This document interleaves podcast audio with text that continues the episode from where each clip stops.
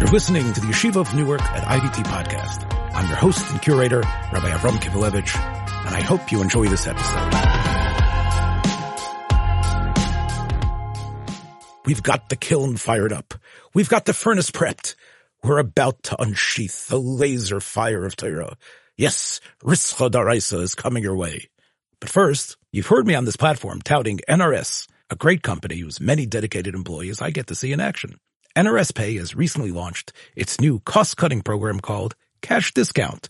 The way it works is any vendor using NRS Pay Cash Discount has their sale register tabulating automatically a dual pricing, which offers customers a choice of a cash payment, which could result in an up to 4% discount over swiping their card.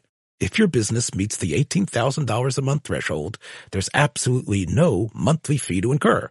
NRS Pay Cash Discount makes it less expensive to accept credit cards, so you'll save money while helping your customers save at the same time. NRS is offering a time-limited deal right now on this state-of-the-art system. You'll get a free card reader with zero hidden fees, no long-term contract, and no early termination fee, which means you can switch your processing plan without penalty.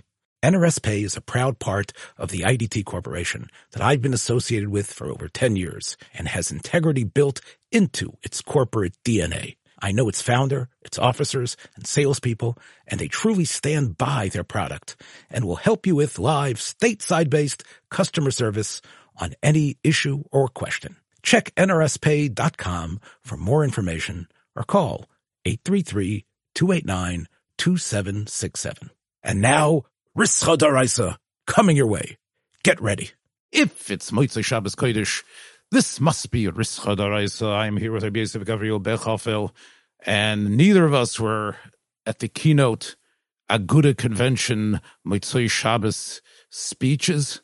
I want to applaud their letter that was written a couple of days ago, Yud Zayin Kislev.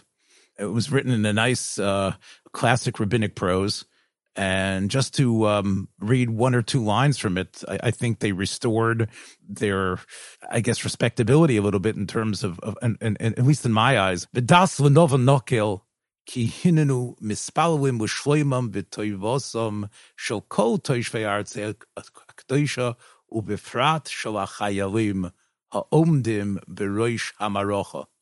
In other words, it's understandable.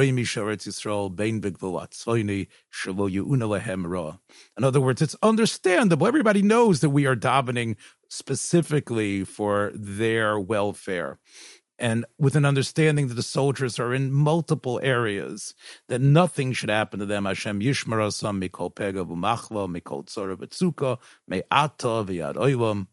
And kamoikein hinenu mishtatvim b'tzorosam v'noisim bol sivlam shulchenu beis Yisrael anoshim noshim v'tav asher nekru mibateyem u'mokom miguram b'irum b'b'chayser kol hamokom yamalech esroinom v'yoshev aleim es oinom b'meheira.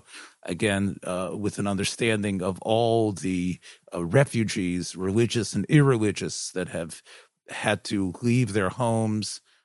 They also have some nice poetic language about the hostages, without in any way slighting or indicating any difference between the irreligious hostages, as they say that Hashem yichlatz oni ba'onyoi, chavusha yater meret shivyoi, yigachem mizuroi, v'yachboi shchelyoi, tzakoso yishoma, v'yochish eispidyoin, Hashem yochus v'yirachem amoni ve'evyoin, v'yicholtzu kol echad ve'echad, every single hostage, mitachas yodeyim achazori yishol oisam b'nei avla.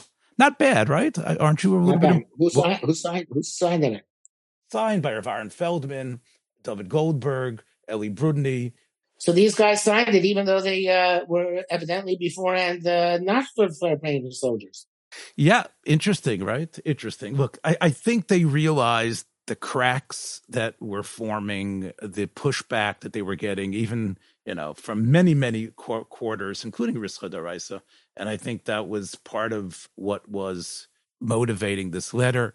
I sort of think that it was meant in a way also as a pushback to Israelis. I think there's people in Eretz Yisrael who have been disgusted by the take that the Aguda had. And I think the letter seems to me to be not necessary for our audience. I think it might be for the B'nai Eretz Yisrael. By the way, tonight, the convention is highlighting the fact that, as we're speaking, this is the 43rd anniversary of the P'tira Reb Yitzchok Hutner.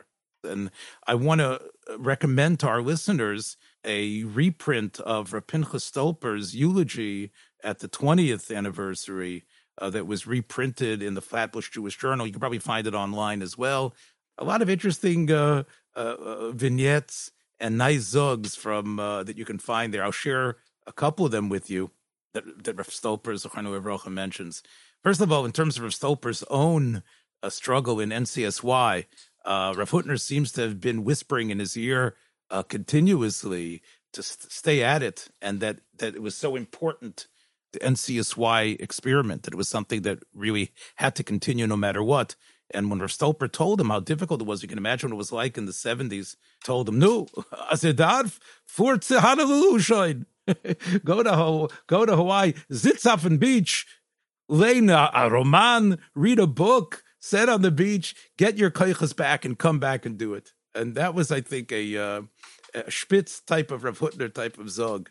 Another cute thing that he writes there is that when Begin came to America, he met with the Rabbonei Yisrael, with the Moyetzes, with the Rosh Hashivas, and they met at Rav Moshe Feinstein's house.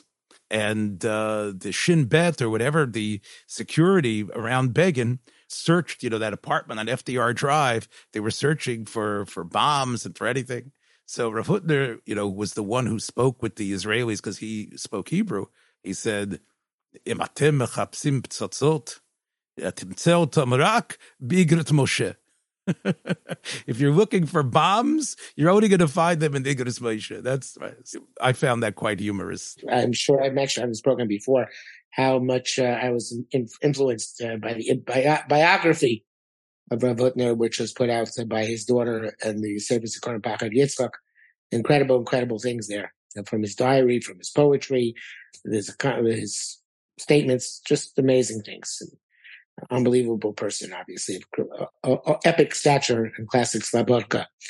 I did go back to work this week at, of course, Abelson-Hyman, of course, which makes such incredibly superior products. But Reb Hutner said, when he was talking about Chaim Berlin, he said, "Mizenen ist a Wurstfabrik." In other words, we don't make hot dogs. That's not what we're about. He says all our Talmidim are different. If you're a hot dog, you want all of them to have the same, like A&H quality. They all come out the same. That was what he said. He says his yeshiva, they were all different. And he felt that he was able to understand that what you need is something different for every Talmid. Al pi the derech of the altar, he was going to find the proper mahalach. Another thing which I should mention, just in light of, I started today with the Agudas reaching out to Tzahal, the Moetzes decided to send the Mishloachat to meet Moshe Dayan. Moshe Dayan, it seemed in one of the governments, when they were pushing for Bnei Yeshiva to be drafted, Moshe Dayan actually sided with the other side and felt there was no need. And his words carried the day. And the Moetzes felt that they needed, when Moshe Dayan came, that they should send someone to speak with him and to thank him for his support of not pushing the B'nai Yeshiva into military service. And Reb Hutner came and spoke to him about why was it that he sided this way. And Dayan said that he was raised irreligious.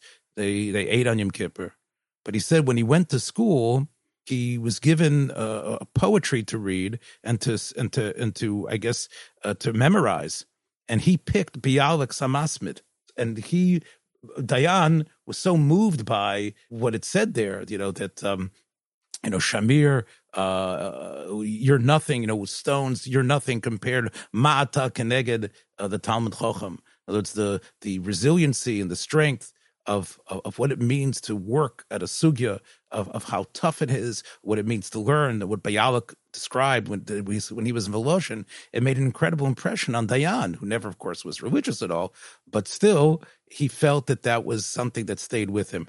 Ironic, because Hamasvid is a very anti-yeshiva, really anti the way of life of yeshiva.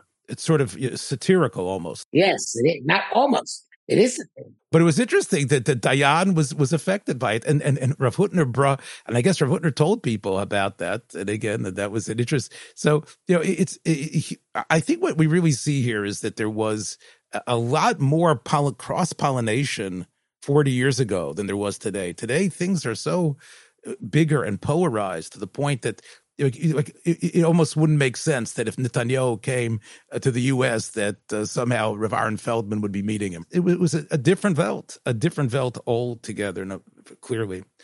I wanted to go back to something from before.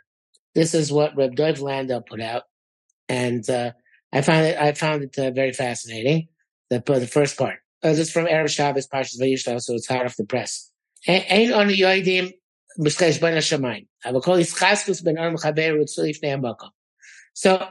the end, he speaks about Hilchos Shabbos, and that's obviously but the first he spoke about Adam Chaveru. He says, especially the mila of letting things go to another person, where that person is. Any person, any situation, should grab onto the midah of vitur. That's not even a good translation of vitur in English. It doesn't have a, and I think that they had to, and even Hebrew, they had to introduce the word lefargein from Yiddish, which is a kind of like a synonym, which they use for let things slide or let people have what they have. It says, Amoras Rachmei Shamayim is Marach Hashmai V'Yisaka Shadam Mevater B'Dover Shesover Shatzedek Imo. Especially a person is Mevater when it's something which he holds that the justice was with him. I did speak about this several times over Shabbos, and I think I'm impressed.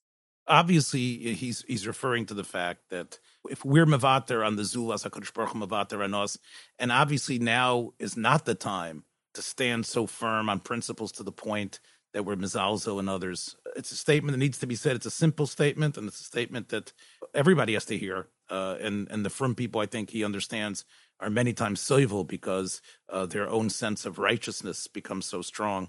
Also, somebody sent me, from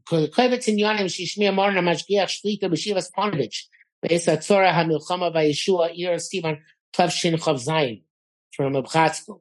And, I have to tell you, okay, this letter from the Moetzis mitigates things a lot, but Reb Chatzko was very, very much nice about Chavero with all the soldiers and all the people who were in Tzora, and they're very. I think in general it was really an American mishigas that really was, it festered, as you said. You theorized that it had to do with Rav Aharon Feldman's brisk. The fact that he was so long and brisk and other things. But I think it manifests itself a lot more in America than it does in Eretz Yisrael, despite what you mentioned last week about Rav Shmuel Auerbach. I want to ask you something about another event that occurred this week that I think Ritzcha D'Oraisa needs to talk about, especially since you are my go-to guy about German Jewry. Henry Kissinger, 100 years old, died Beseva, Mamish Beseva, and with his Gedanken, I think. He wrote a book last year. In many people's mind, the Gadol Hador died in terms of thinking, the geopolitical Gadol Hador, one of the great, great brains of the 20th and maybe even 21st century. He wrote a book about AI 4 or 5 years ago. His co-authors said one of the reasons why he lived so long was because he never retired. Every day he found new challenges, new things to think about. And remember, he fought in World War II. He escaped Germany in 1938. He enlisted in the United States Army. He was cleaning latrines. He was a private. He was cleaning latrines when the sergeant had a problem reading some sort of document, and Kissinger, with his brilliance, was able to understand it and explain it. And from there, Kissinger rose with the GI Bill. He ended up going, of course, to Harvard. He was chosen by Nixon in 1968 as his national security advisor, eventually Secretary of State. I can tell you that when Kissinger became Secretary of State, there was a deep pride in the Jewish community. I don't know, again, you might have been too young to appreciate it. Like, I think I mentioned on this program before, I'm sure I mentioned this program before, that in 1974, when the Bechhofer family got a dog, so for the brief amount of time which we had him, we named him Henry Kissinger, because that was our regard for Henry Kissinger after the disengagement process in Sinai and in Syria was at a low ebb, to put it mildly, and we felt his name was appropriate to associate with a dog. I think most Israelis had that opinion at that time. Clearly, he has it's a mixed legacy vis-a-vis the Jewish people. In a way, he sort of, although he was a liberator of the concentration camps, he was involved in that. I think he was able to think really in a very abstract way about things. You know, many people believe that he got it right about a lot of nations. I don't know if he ever understood the significance of Am Yisrael. In his mind, Israel was just another player. Kissinger was an army private, like you said. The army saw that he had talent as a de facto dictator. So promoted to sergeant, reassigned into the Army Counterintelligence Corps. From Krefeld, he was sent to run the town of Bensheim and the Bergstrasse county. Kissinger seized a well-appointed villa outside Bensheim and a fancy Mercedes car for his tours around the area, further contributing to his image as an imperial figure. Stories of his affairs with German women and his lavish dinner parties began to swirl. Jerry Bechhofer, another uncle, an army officer, visited Kissinger at the time recounts he really enjoyed the trappings of authority. So that's even in World War II, where he had actually been a refugee. Within 10 years, he had already become a macher. Yeah. I'll tell you one thing that endears Kissinger to me. Maybe it's because I grew up with very European parents. I mean, you also had European parents, but my parents were a lot more European than yours. But one thing that endeared Kissinger to me was his accent. His co-author on the book on AI said that although Kissinger really embraced the idea of technology and recognizing, the frontiers, that technology was opening up and changing of the world, when he was writing his book, they thought originally he could just use Google Voice. But Google Voice could not, despite its savvy, it could not translate Kissinger properly. His English was so affected by his German accent that as brilliant as he was, and I'm sure his mind was able to think in English. I don't know how many languages he spoke, but they were not able to translate it properly. Okay, so tonight we've been all over the map.